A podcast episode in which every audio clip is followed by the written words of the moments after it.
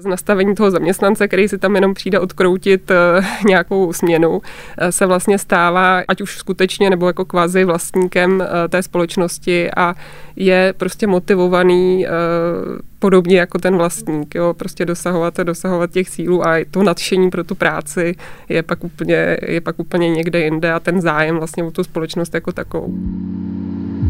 Podcast HR Espresso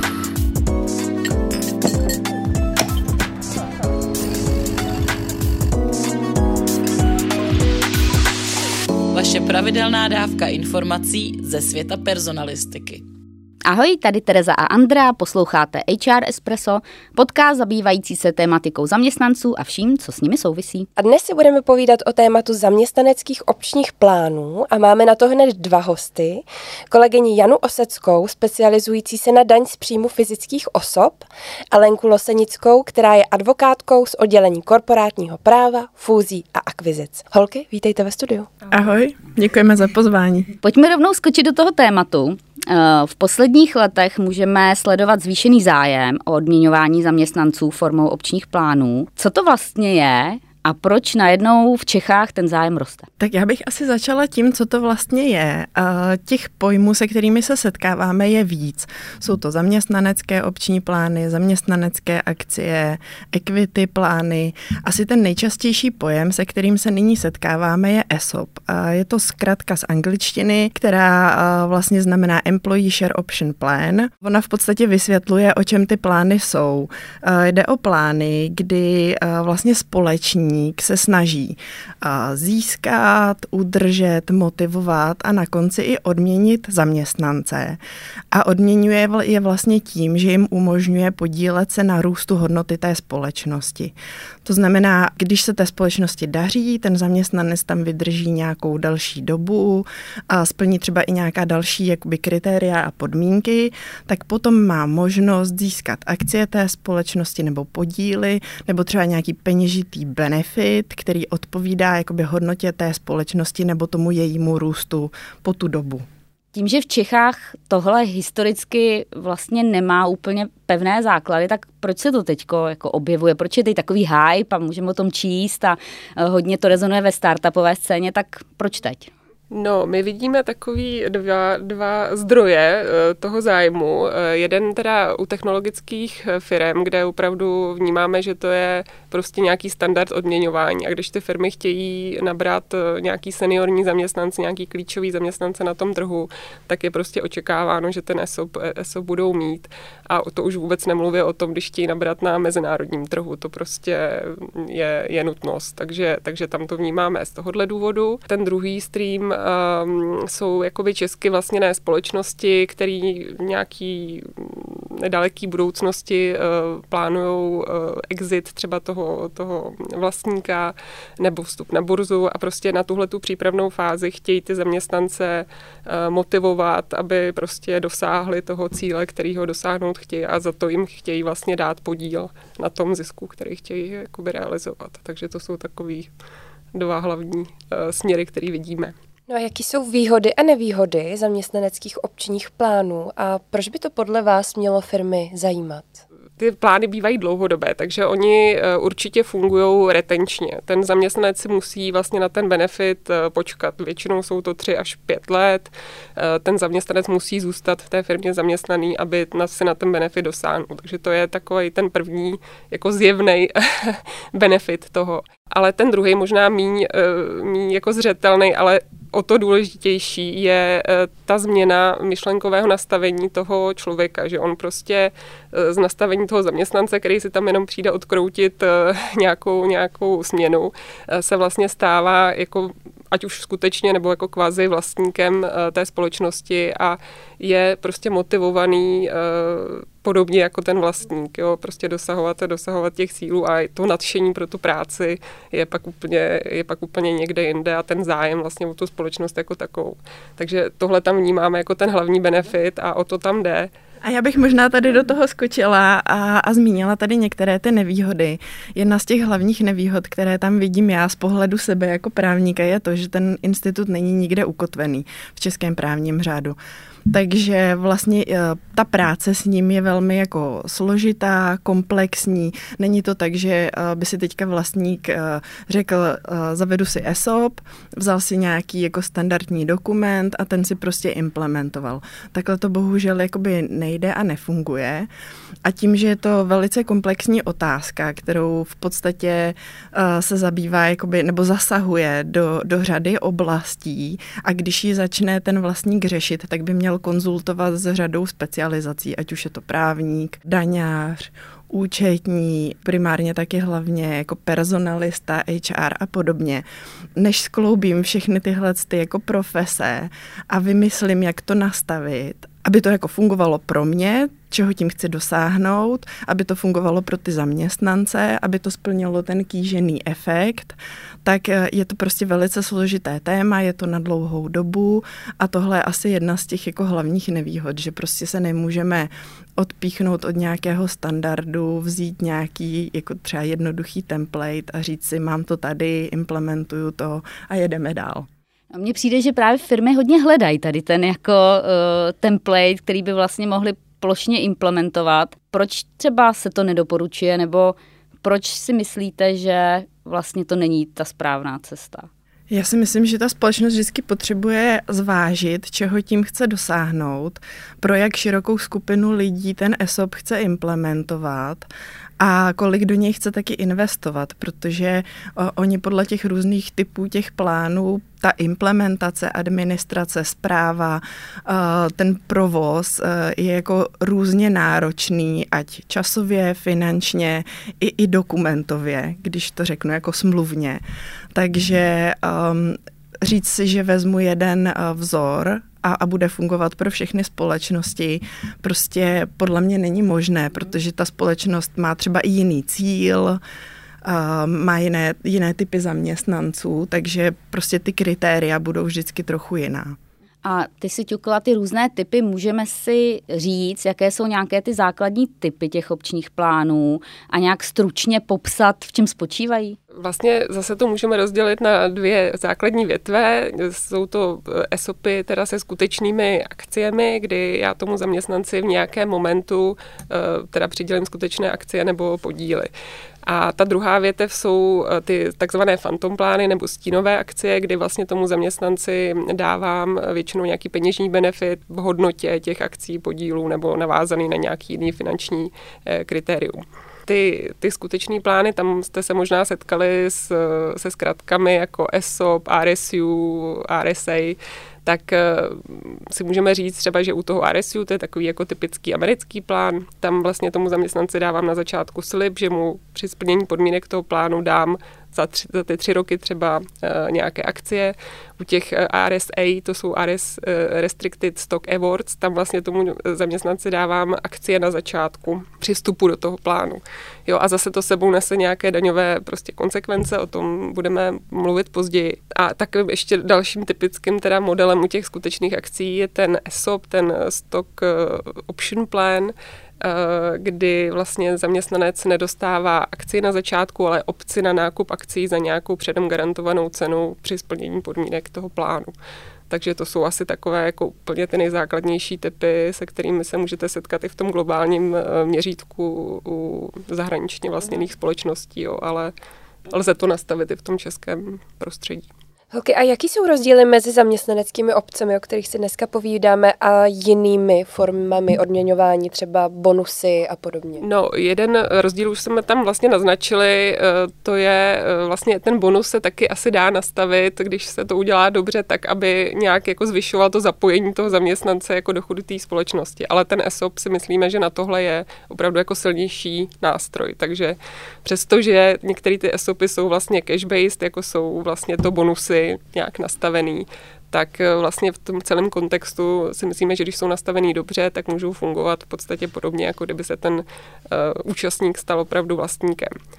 A ten druhý rozdíl, co mě napadá, eh, je teda daňový, protože eh, u těch bonusů tam je to jasné, tam prostě se to zdaní jako zaměstnanecký příjem při výplatě eh, toho bonusu tomu, tomu zaměstnanci, ale u těch ESOPů tam může dojít ke zdanění, ke zdanění vlastně předtím, než ten zaměstnanec realizuje nějaké peníze, jo, než, to, než realizuje nějaký cash. Vlastně obecně ten moment zdanění nastává při jako nabití těch akcí. To znamená, když on je nabíde dřív, než je prodá, tak tam vzniká nějaký příjem zaměstnanecký, ze kterého musí eh, odvést daň, eh, případně i pojistné a to jako je trošku ta bolest těch esopů jakoby u nás. Že tohle je i něco, co by ty zaměstnavatelé vlastně měli vzít v potaz ve chvíli, kdy zvažují tu formu, eh, jaký to bude mít dopad i na ty zaměstnance z hlediska toho zdanění, eh, protože asi si umím představit situaci, že ve chvíli, kdy musím něco danit a ještě vlastně nic nemám, fakticky jako v keši, eh, tak pro ty zaměstnance to může být složitá situace. Souhlas, souhlas. A ty, je to prostě potřeba, pokud tohle má nastat, to těm zaměstnancům opravdu dobře, dobře odkomunikovat a asi to není úplně vhodný typ plánu, potom pro každého toho zaměstnance ten zaměstnanec na to také musí mít eh, prostředky, protože se může jednat o poměrně velké částky, když už je to zavedená společnost, jejíž akcie nebo podíly prostě mají už vysokou hodnotu, tak eh, to může jít prostě do milionů a je potřeba na to mít peníze.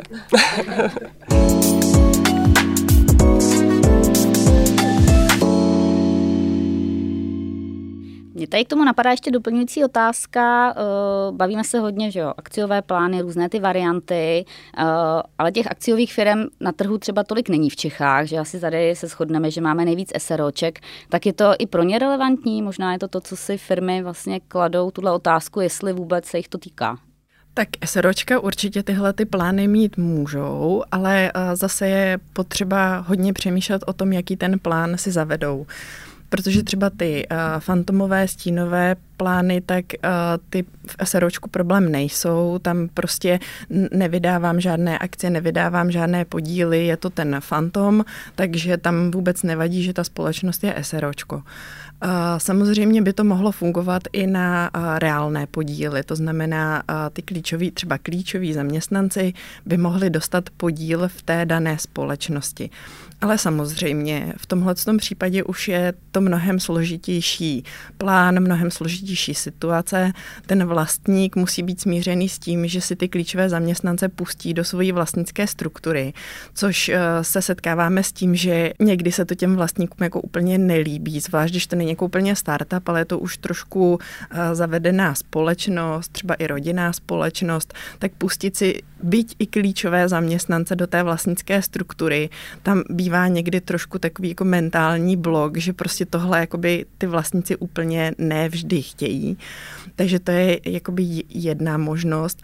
A potom je ještě možnost založit si nějakou jakoby společnost stranou té hlavní společnosti, mít to jakoby takový ten speciální vehikl téhle z té speciální společnosti, která je stranou, tak dát podíl v té hlavní společnosti, který odpovídá tomu půlu, který jsem chtěl dát těm zaměstnancům.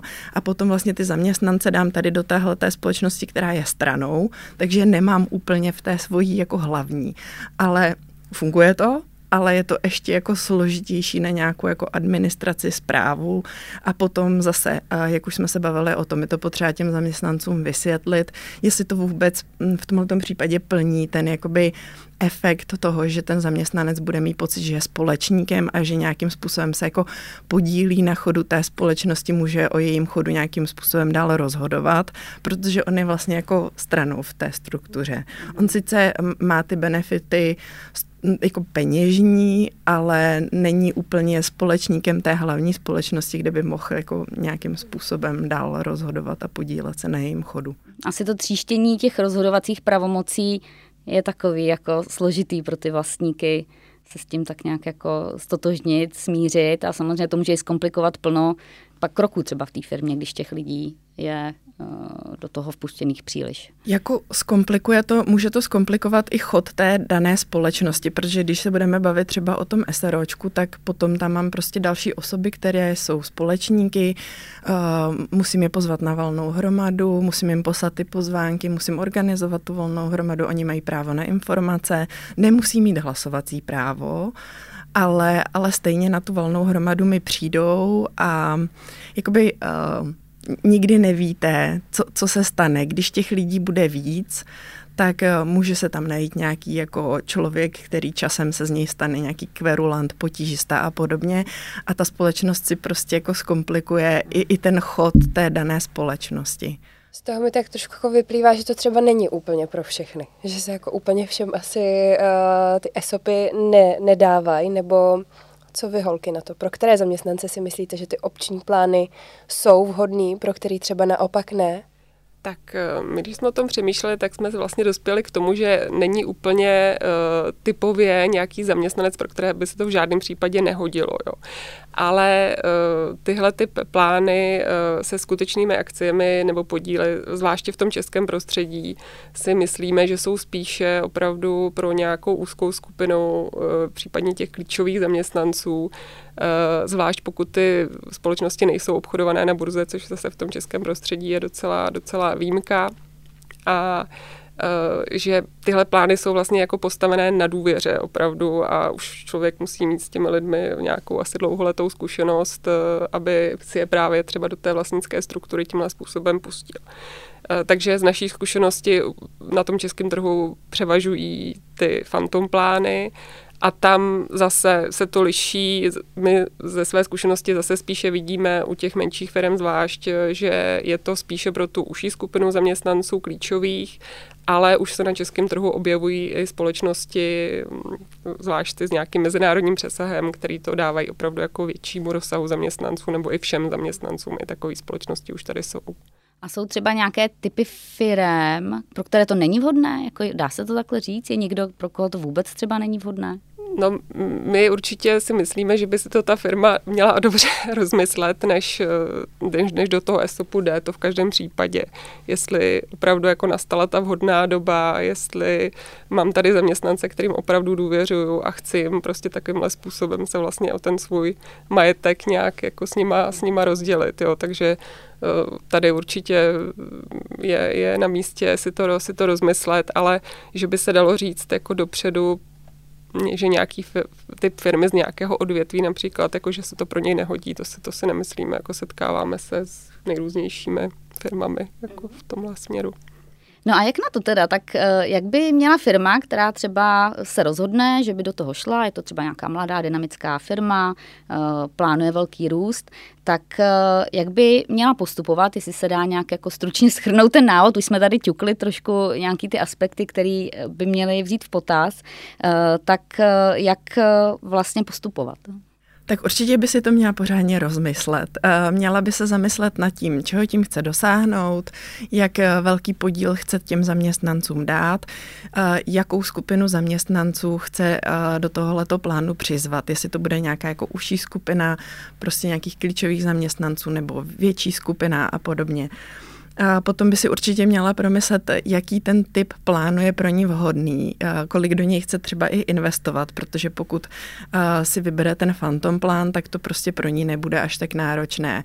Ani jako na začátku, ani potom v průběhu, co se týče té administrace potom by možná mohla jako i zvážit, eh, jestli se těch zaměstnanců nezeptat, jestli by o to vůbec stáli.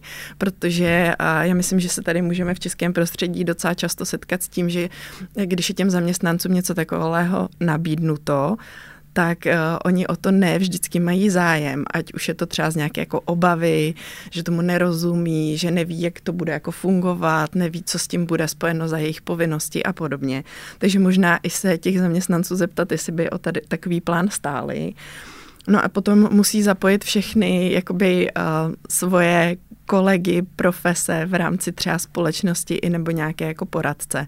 Musí zapojit právníky, musí zapojit daňaře, musí zapojit HR, musí vymyslet nějakou strategii, jak to těm zaměstnancům komunikovat, ale nejen na začátku, aby se jim to vysvětlilo, ale jak jim to komunikovat průběžně, jak jim ukazovat, že třeba ta hodnota té společnosti roste, že je to opravdu jako dobrý benefit, jak jim jako vysvětlit prostě další kroky a neustále jako nějakým způsobem informovat. To je asi tak jako ten základ, ale je toho hodně a určitě ta příprava zabere nějaký čas. Není to tak, že se teďka naženu do zasedačky všechny kolegy, eh, kteří by jakoby my s tím měli pomoct s tou implementací a sedneme na to a za půl dne máme hotovo. Tak tak to určitě nebude. Takže počítat i s tím, že to chce nějakou jako časovou dotaci, že to bude prostě nějakou dobu trvat, že musím vytrvat a nesmím prostě jako v určitou chvíli se rozhodnout, že tak hr do toho, už jsme o tom hodně mluvili, už mě nebaví o tom mluvit, tak jdeme prostě implementovat. A určitě, jak jsi zmínila, bude hrát velkou roli, jak to těm zaměstnancům jako v ozovkách prodat, vlastně, co jim to přinese, proč by to měli chtít, aby se tam právě vzbudil ten podnikatelský mindset, o kterém mluvila Jana, uh, tak asi nepodcenit i vůbec přípravu té komunikační kampaně k tomu. Určitě, já si myslím, že to je jeden z nejdůležitějších jako prvků, protože i když si nastavím krásný e-stop, napíšu si k tomu super smlouvy a budu to mít bezva vymyšlený, daňově ošetřený a všechno, ale ty zaměstnanci pak jakoby nebudou tam v tom vnímat ten benefit, nebude je to tak jako motivovat, jak je to mělo motivovat, tak jsem to dělala všechno zbytečně. My jsme tady zmiňovali, nebo Leni, ty jsi zmiňovala, že tady v Čechách to nemá ještě úplně tu legislativní podporu, není k tomu tolik, uh, tolik těch materiálů, jako třeba v Americe. Tak co by ale ty společnosti přece jenom z právního pohledu měly mít na paměti, když si takový obční plán nastavují? A případně, jestli jsou tam třeba nějaká rizika, na které bychom neměli zapomenout? Tak určitě by měli si promyslet, jestli chtějí ty zaměstnance pustit do té vlastnické struktury, protože tam se jim potom láme to rozhodování, jestli budou mít reálný ESOP se skutečnými podíly nebo akciemi, anebo jestli půjdou tou cestou toho fantomového plánu. No, to je určitě první bod. Potom druhý bod je, kolik do toho plánu chtějí investovat, protože zase to nastavení, implementace a potom i ta zpráva toho plánu je určitě jednodušší v rámci toho fantomového plánu, než v rámci toho reálného plánu s akciemi a podíly. Pak si určitě musí pořádně promyslet, jak vydefinují tu skupinu zaměstnanců, kterým ten plán chtějí nabídnout. A tady by si měli dát pozor i na nějakou jako formu diskriminace třeba z pracovního, pracovně právního pohledu. To si myslím, že je velice důležité a přijde mi, že se na to občas zapomíná, že si někdy ti vlastníci řeknou, tak já si tady jako vyberu prostě těch pár zaměstnanců, kteří mi přijdou, že by to pro ně jako bylo fajn, vnímám je z nějakého pohledu jako klíčové zaměstnance, ale už se zapomenou zamyslet nad tím, jestli třeba na té stejné pozici ve společnosti nepracuje i někdo další a jestli to náhodou nemůže být vnímáno jako diskriminační. Takže tohle je taky určitě důležitý bod.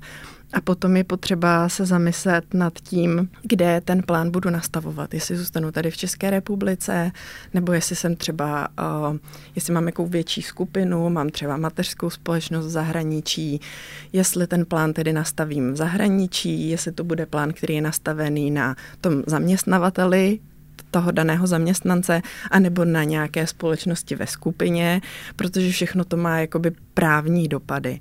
No a v neposlední řadě se taky budu muset zamyslet nad tím, když ty zaměstnanci dostanou potom nějakou výplatu, tak jestli náhodou se nedostávám do situace, kdybych tuhle tu výplatu měla nějakým způsobem dál schvalovat v rámci třeba valné hromady a podobně, protože zase tady máme nějaká korporátní pravidla, která nemůžeme úplně obcházet. To zní poměrně složitě, takže určitě uh, apelujeme na, na všechny firmy, aby opravdu si to dobře promysleli, ať už z toho jako strategického pohledu, tak i vůbec z toho koncepčního a z toho formálního, aby, aby to nastavení, uh, aby tam nic neopomněli.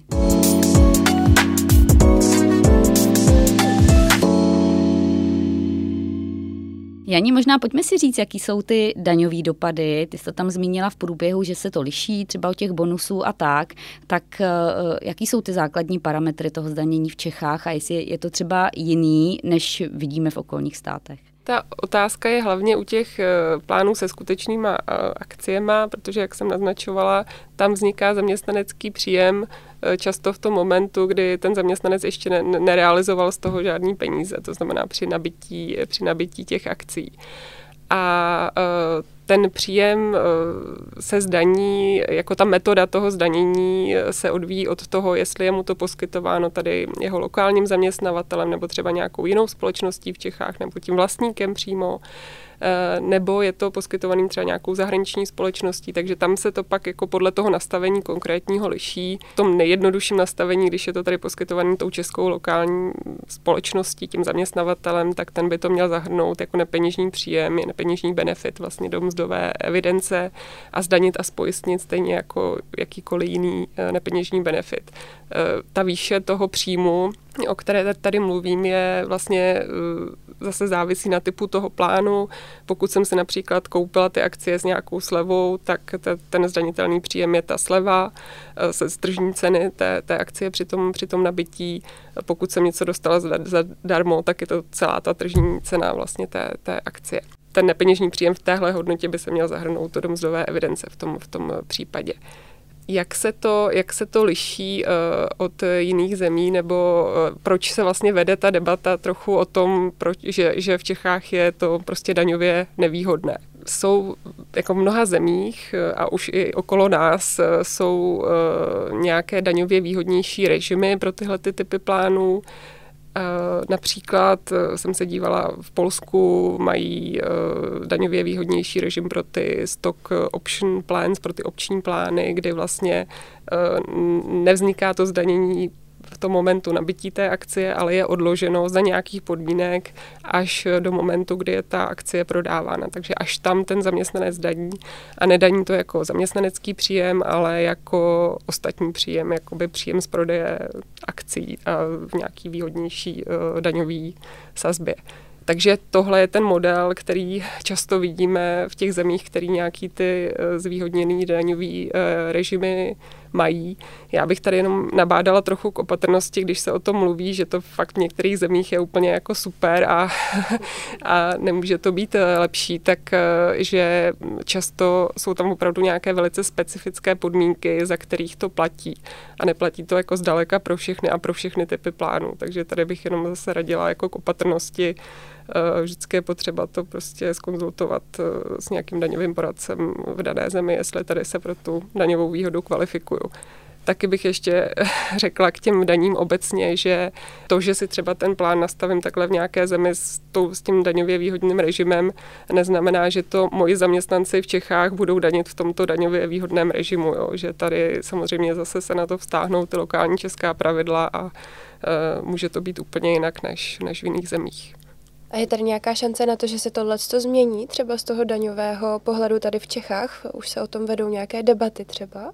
Vedou, vedou se o tom eh, jako poměrně intenzivní debaty, hlavně v té technologické komunitě to vnímáme, vznikají eh, různé iniciativy vlastně společností eh, ke změně té legislativy protože i Česko vlastně deklarovalo, že by, že by se chtělo k takovéhle nějaké iniciativě prostě připojit.